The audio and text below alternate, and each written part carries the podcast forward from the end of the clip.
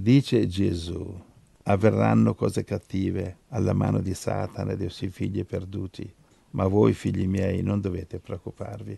Non credete che potrei io mandare diecimila legioni di miei angeli fedeli e polverizzare tutta questa zizzania satanica? Non sono io onnipotente. Non tremano forse le orde del nemico al mio solo schioccare le dita? Non dovete voi lodarmi, perché io faccio sempre tutto nel modo giusto, non dovreste voi lodarmi.